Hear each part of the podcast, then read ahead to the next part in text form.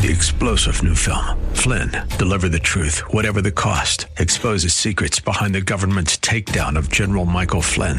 Flynn knew what the intel world had been up to. He ordered the first audit of the use of contractors. This set off alarm bells. He told the truth. He was the most dangerous person for Donald Trump to hire. They had to get rid of Flynn. Flynn, deliver the truth, whatever the cost. Available now. Watch it today. Go to salemnow.com. Salemnow.com.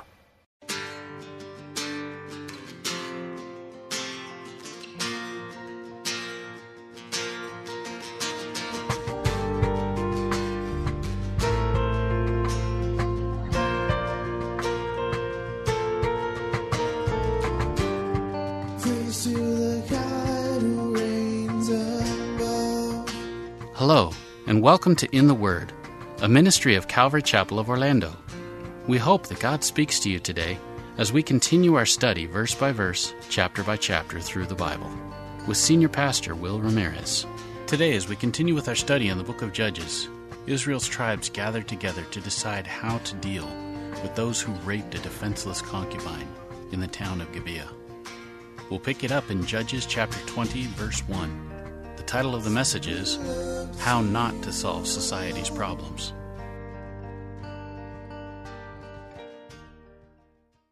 Judges chapter 20. Judges chapter 20. We are rapidly coming to the close of Judges. And the whole theme of the book of Judges is it shows us why we need the King of Kings. Israel had no king in that day, the Bible tells us. It repeatedly says they had no king and there was no standard. Every man did that which was right in their own eyes. And so we have these last five chapters of the book of Judges that illustrate just what happens when God isn't our king and his word isn't our standard. Chapter 19, it ended with each tribe in Israel receiving a gruesome package from the Levite here, realizing that no such wickedness had ever been done in Israel's history. The leaders of each tribe decide to gather as one nation in Mizpah to discuss how to deal with it. Now, despite their united efforts to solve this horrible problem, as we move forward, we're going to see they only end up making matters worse because they refuse to acknowledge their own compromise. If we try to fix society's problems or our own personal problems without God being our king and his word being our standard, we are doomed to failure no matter how unified we are. So, chapter 20, we begin in verse 1. Then, it follows on verse 29 and 30, where they received this gruesome package of the violent crime that had been done to the Levite's concubine. Then all the children of Israel went out, and the congregation was gathered together as one man, from Dan even to Beersheba, with the land of Gilead, unto the Lord in Mizpah. And the chief of all the people, even of the, all the tribes of Israel, presented themselves in the assembly of the people of God, 400,000 footmen that drew sword. Now, the children of Benjamin had heard that the children of Israel were gone up to Mizpah. So then said the children of Israel, Tell us, how was this wickedness? So Israel holds court here concerning Gibeah's actions towards the concubine. And it mentions that they gather at Mizpah to hold court. It says all the children of Israel, every tribe came, including the tribe of Benjamin. We find out they come a little bit differently than everybody else in a little bit, but all the tribes of Israel are there. They are gathered together, it tells us, as one man. It means as if they were just one tribe.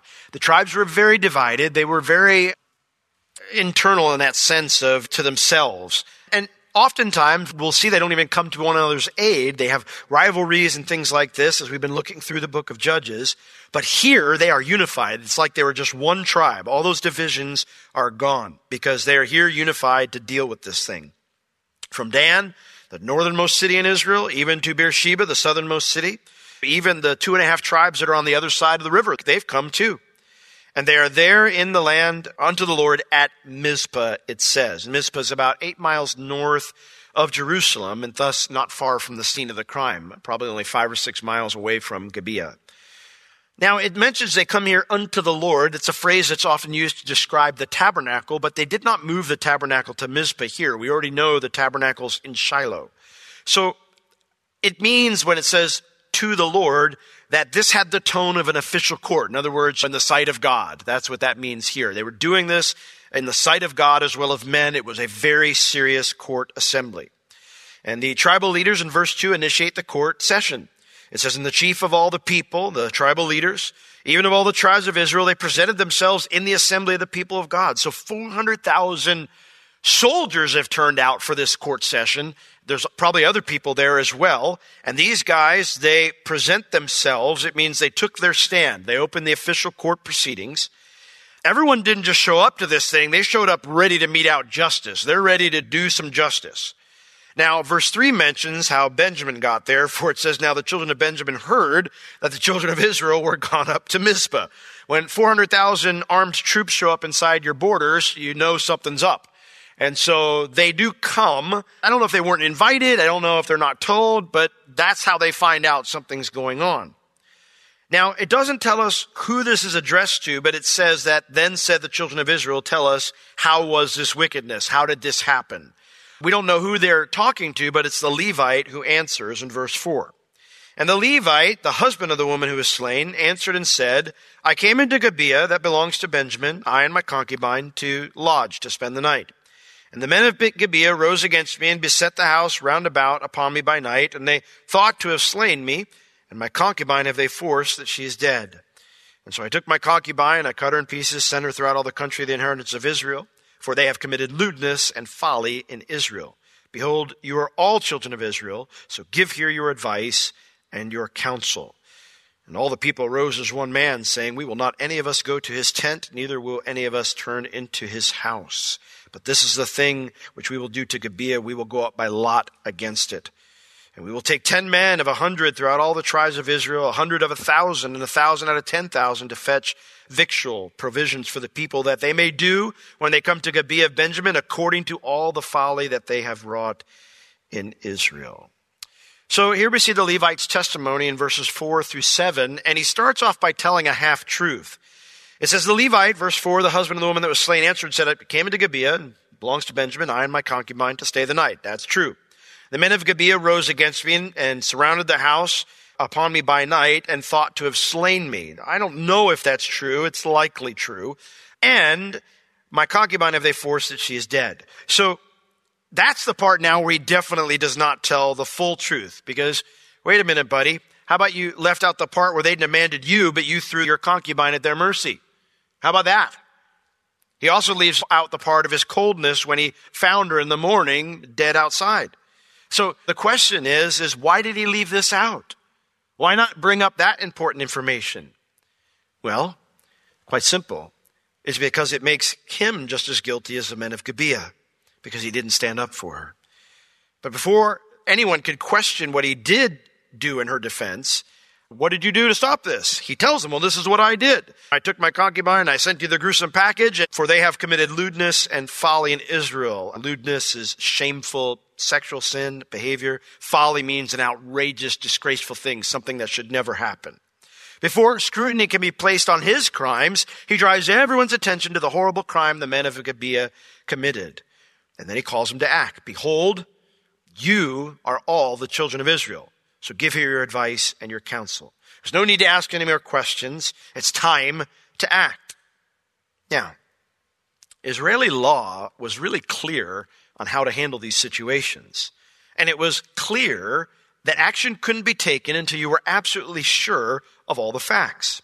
Deuteronomy chapter 13, it tells us exactly what to do in a situation that's similar to this. Deuteronomy 13, verse 12 if you shall hear say in one of your cities, which the Lord your God has given to you to dwell in, saying, certain men, children of Belial. That's who these guys were described as in the previous chapter.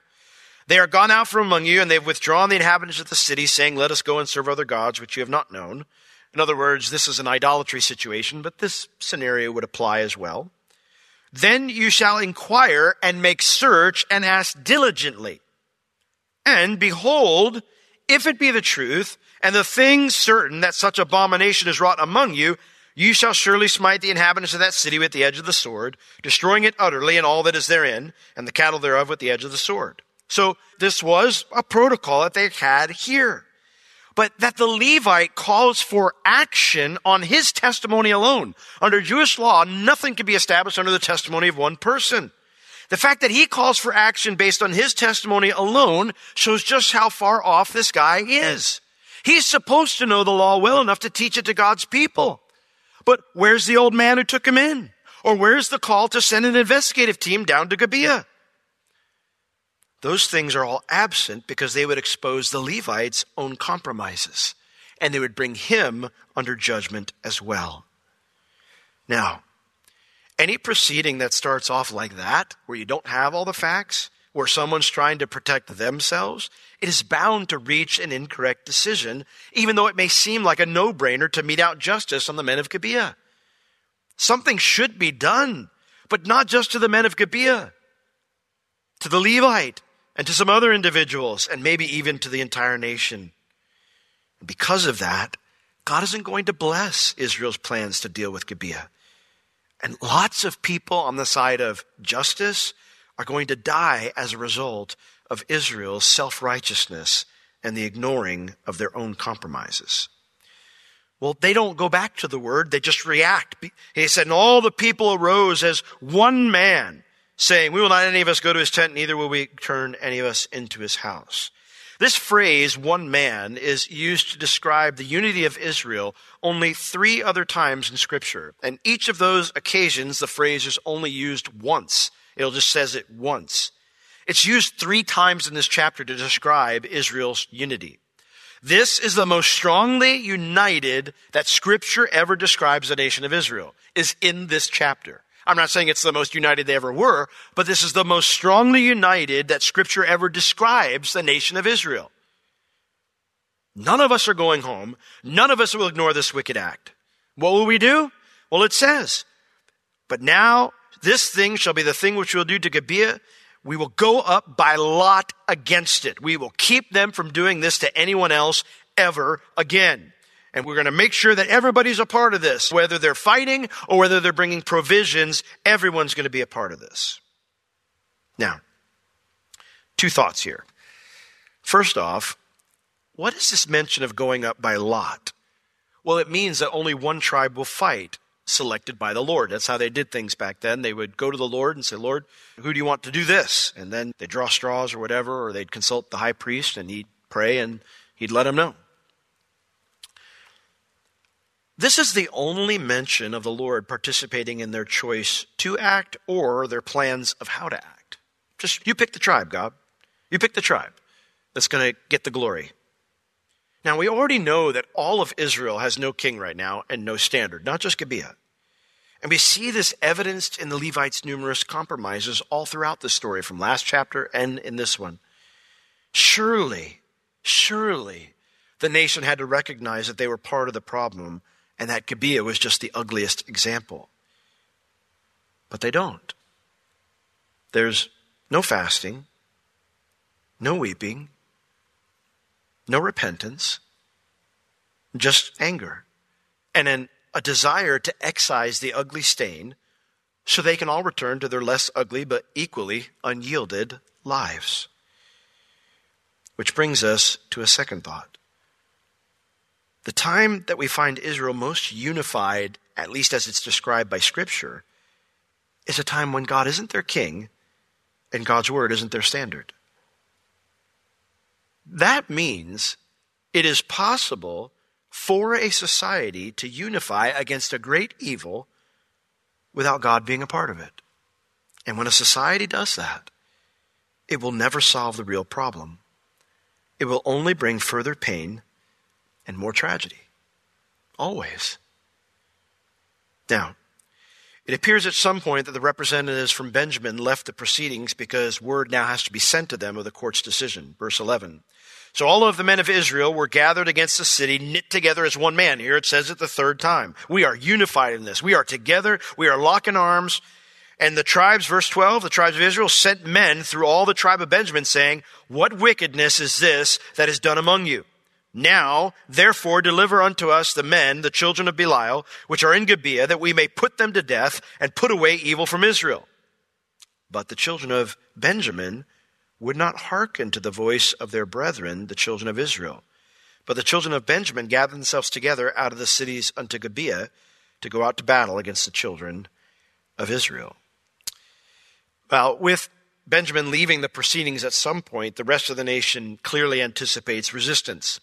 So it mentions here that they actually send word. It says in verse 12, they sent men throughout all the tribe of Benjamin. So they sent word, it literally it means to every family in the tribe, hoping that some of them will decide to side with righteousness and arrest the men of Gibeah rather than force the nation to go to civil war, to go to war against its own people. But that plea does not work. It says that the tribe of Benjamin gathered themselves together out of all their cities unto Gibeah to go fight against this 400,000 man army. Now, the question, of course, the burning question is why wouldn't Benjamin arrest such horrible people? Why defend them? Why would they not deal with these folks? Why go to war with their own people? Well, verse 15 through 17 tells us. And the children of Benjamin were numbered at that time out of their cities 26,000 that drew sword. So they're hugely outnumbered. This isn't just going to war to go to war. They are hugely outnumbered. Why would they do this? Why would they put themselves at risk? Well, it tells us. Beside the inhabitants of Gibeah. Why does it say beside? Why did they have 26,000 troops besides the men of Gibeah? Well, because the men of Gibeah were special part of their armed forces. Because the men of Gibeah numbered 700 chosen men. The phrase there, chosen, means the best of a kind or class. These men of Gibeah were some of Benjamin's finest warriors. Verse 16 explains. Among all this people, there were 700 chosen men who were left handed, and every one could sling stones at a hairbreadth and not miss. The word sinister, you ever, you ever use that? Oh, that's, that guy's sinister. The word sinister actually comes from a Latin word that means on the left side. Ancient gods bestowed blessings with their right hand, but curses from their left hand. So left handed warriors were considered marked by these deities as especially deadly. So you've got 700 left handed, basically assassins that are out there. These guys are the elite troops of Benjamin. They've probably gotten them out of tons of binds where they fought the people around them, and they're not going to arrest them. Now, these guys are slingers. Now, ancient slinger squads could propel stones at speeds up to 90 miles an hour. I always chuckle when people go, How can the Bible be true? David killed a giant with one stone. Yeah? You ever read history? The Roman historian Livy tells us that an entire Carthaginian fleet was kept from anchoring at a Roman city by 4,000 Roman slingers in the Second Punic War. These guys were deadly, man. And so the tribe of Benjamin is saying, listen, we understand they did something bad, but these are good men generally, our best warriors. They've done a lot for our tribe in these difficult times, and a few bad apples aren't a good enough reason to execute all of them. And thus, despite the overwhelming odds, a civil war breaks out in Israel. And at this point, the rest of Israel finally decides, well, maybe we should seek the Lord about this. And they do it, kinda, sorta. Verse 17. And the men of Israel beside Benjamin were numbered at 400,000 men that drew sword. All these were men of war.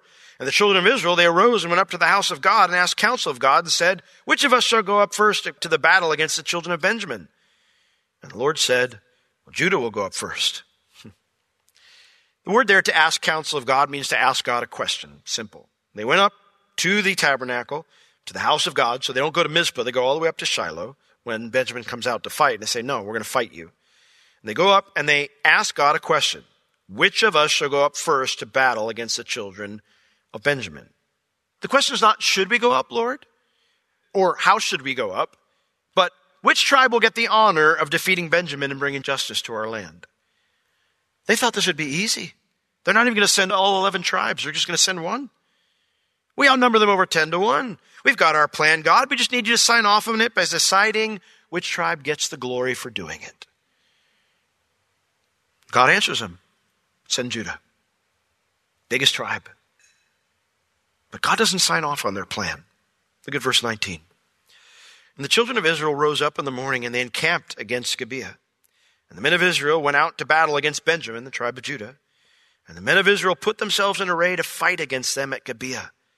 And the children of Benjamin came forth out of Gibeah and they destroyed down to the ground. Literally, it means they put 22,000 men of Judah in the grave. That's 22,000 men that aren't returning home to their wives or their kids, their families.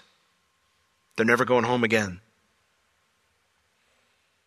I don't know how many troops Judah brought, but if you divide 400,000 by 11, even a conservative guess means that the tribe of Judah lost over 50% of their soldiers. This was a devastating loss. Israel came out to wipe out a city, and one of their own tribes has been cut in half. Why would God let this happen? They're fighting a great evil, right? I believe their reaction gives us the answer. Look at verse 22. And the people, the men of Israel, encouraged themselves and set their battle again in array in the place where they put themselves in array the day first day. The word phrase encourage themselves, it means to rally one's strength. The soldiers say, no, we got this. We can do this. We just need to stick to the plan. We can do this. This phrase to encourage oneself is the same that's used to harden your heart. We can do this. There's another time where God's people found themselves in a place they shouldn't be. David and his men in the land of the Philistines, you remember? David flees the land of Israel. Remember the first time he fled, where did he go? He went to Moab. And then God sent a prophet over there and said, What are you doing in Moab? You're an Israelite. Get back in the land. And so David comes back in the land. Of course, Saul's chasing around. And finally, David just goes, I'm done. I'm done running. I'm going to go somewhere safe. And so David goes to the land of the Philistines. And to exist in the land of the Philistines, he has to join the Philistines' army. He has to join with the army of the enemy, the people that are killing his people. And while he's there, he has to lie to the Philistines and say that he's raiding Israeli cities to stay in the land of the Philistines. When in fact, he's not doing any of that. He's actually raiding Philistine cities and blaming it on the Israelis. And David, it's working out perfect for him. Great. Everything's good. And then finally, they're going to war with Israel. It's going to be a big full scale war. And the king of the Philistines turns to David and he says, David, you and your men are coming with me. You've been so faithful to me. You've proved your loyalty. Come on down. We're going to finish this. We're going to get rid of your enemies forever. And something happens when they get to the border of Israel. And the four other lords of the Philistines said, What's that guy doing here? He's killed tons of our people in the past. And they convince the king and say, We don't want this guy with us or his men. They'll turn on us. And so David has to go home. Not home, but to the home he's made away from home. And when he gets there, turns out all their kids, all their wives have been attacked by the Amalekites and taken away. And all David's men are ready to kill him. They're ready to stone him. You did this. We shouldn't be here. And they're ready to kill him. And what does the scripture say that David did in that moment? When God allowed tragedy to get David's attention, we see a very different response from David in 1 Samuel chapter 30, verses 1 through 6. In 1 Samuel chapter 30, verses 1 through 6, it says, And it came to pass when David and his men were come to Ziklag, that's where he had made his home base in the Philistine lands, on the third day, that the Amalekites had invaded the south and Ziklag, and smitten Ziklag and burned it with fire and had taken the women captive that were therein. They didn't slay any, either great or small, but they carried them away and went their way. So David and his men came to the city, and behold, it was burned with fire, and their wives and their sons and their daughters were taken captives. Then David and the people that were with him lifted up their voice and wept until they had no more power to weep. David's two wives were taken captives, Ahinoam the Jezreelitess and Abigail the wife of Nabal the Carmelite. And David was greatly distressed, for the people spoke about stoning him because the soul of every man was bitter. They had been bitter about it, about this for a while, fighting with the Philistines, being where they shouldn't be. Every man for his sons and for his daughters. Now that's a pretty low moment. I mean, what's David going to do? Well, he has a very different reaction in the nation of Israel. It says, But David encouraged himself, period is that what it says? He encouraged himself in the Lord his God. That's very different than just saying, We can do this, guys, to rally your strength, to harden your heart. God gets the nation's attention through this. And so in verse 23, we do see that there's weeping. We do see that they're broken now, at least a little bit, by what's going on, but they don't actually repent like David did. Not yet. Verse 23 says, And the children of Israel went up and wept before the Lord until evening. And they asked God a question again, saying, Shall I go up against battle against the children of Benjamin, my brother? You can tell at least now it's affected them a little bit. Prior to this, we don't see an ounce of brokenness over what's happened. These are their own brothers they're planning to wipe out. Shouldn't there have been weeping before this? They're aware that it's their brothers now at the heavy cost of their actions. But there's still no self examination, no repentance. So, when they ask God if they're supposed to continue the fight, God says yes. Because God is willing to do whatever it takes to get their full attention. This has been In the Word with Pastor Will Ramirez, a ministry of Calvary Chapel of Orlando. You can listen to all of Pastor Will's sermons and find other valuable resources online at www.calvarychapelorlando.com or on the Calvary Chapel Orlando app available on iTunes and Google Play. If you have any spiritual or physical needs, please contact us. We would love to pray for you and assist you in any way we can. You can reach us at 407 523 0800 during our office hours, Tuesday through Friday, 9 a.m. to 4 p.m. Thank you for joining us today. We will see you next time as we continue to learn, walk, and live in the Word strong on will say.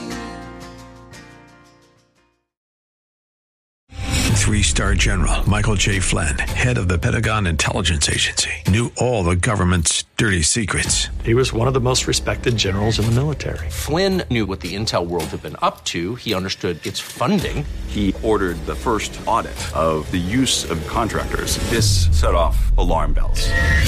The explosive new documentary, Flynn, Deliver the Truth, Whatever the Cost, uncovers the facts behind this scandal. Flynn told the truth. He was the most dangerous person for Donald Trump to hire. I find out the worst enemy that I'm going to face in my life is right here in America. They took my assessment and they wanted me to change it. And I was like, I'm not changing it. They had to get rid of Flynn with in depth interviews, archival footage, and never before seen personal records of the man behind the headlines. I just felt like I was drowning. Flynn, deliver the truth, whatever the cost. Available now. Watch it today. Go to salemnow.com. Salemnow.com.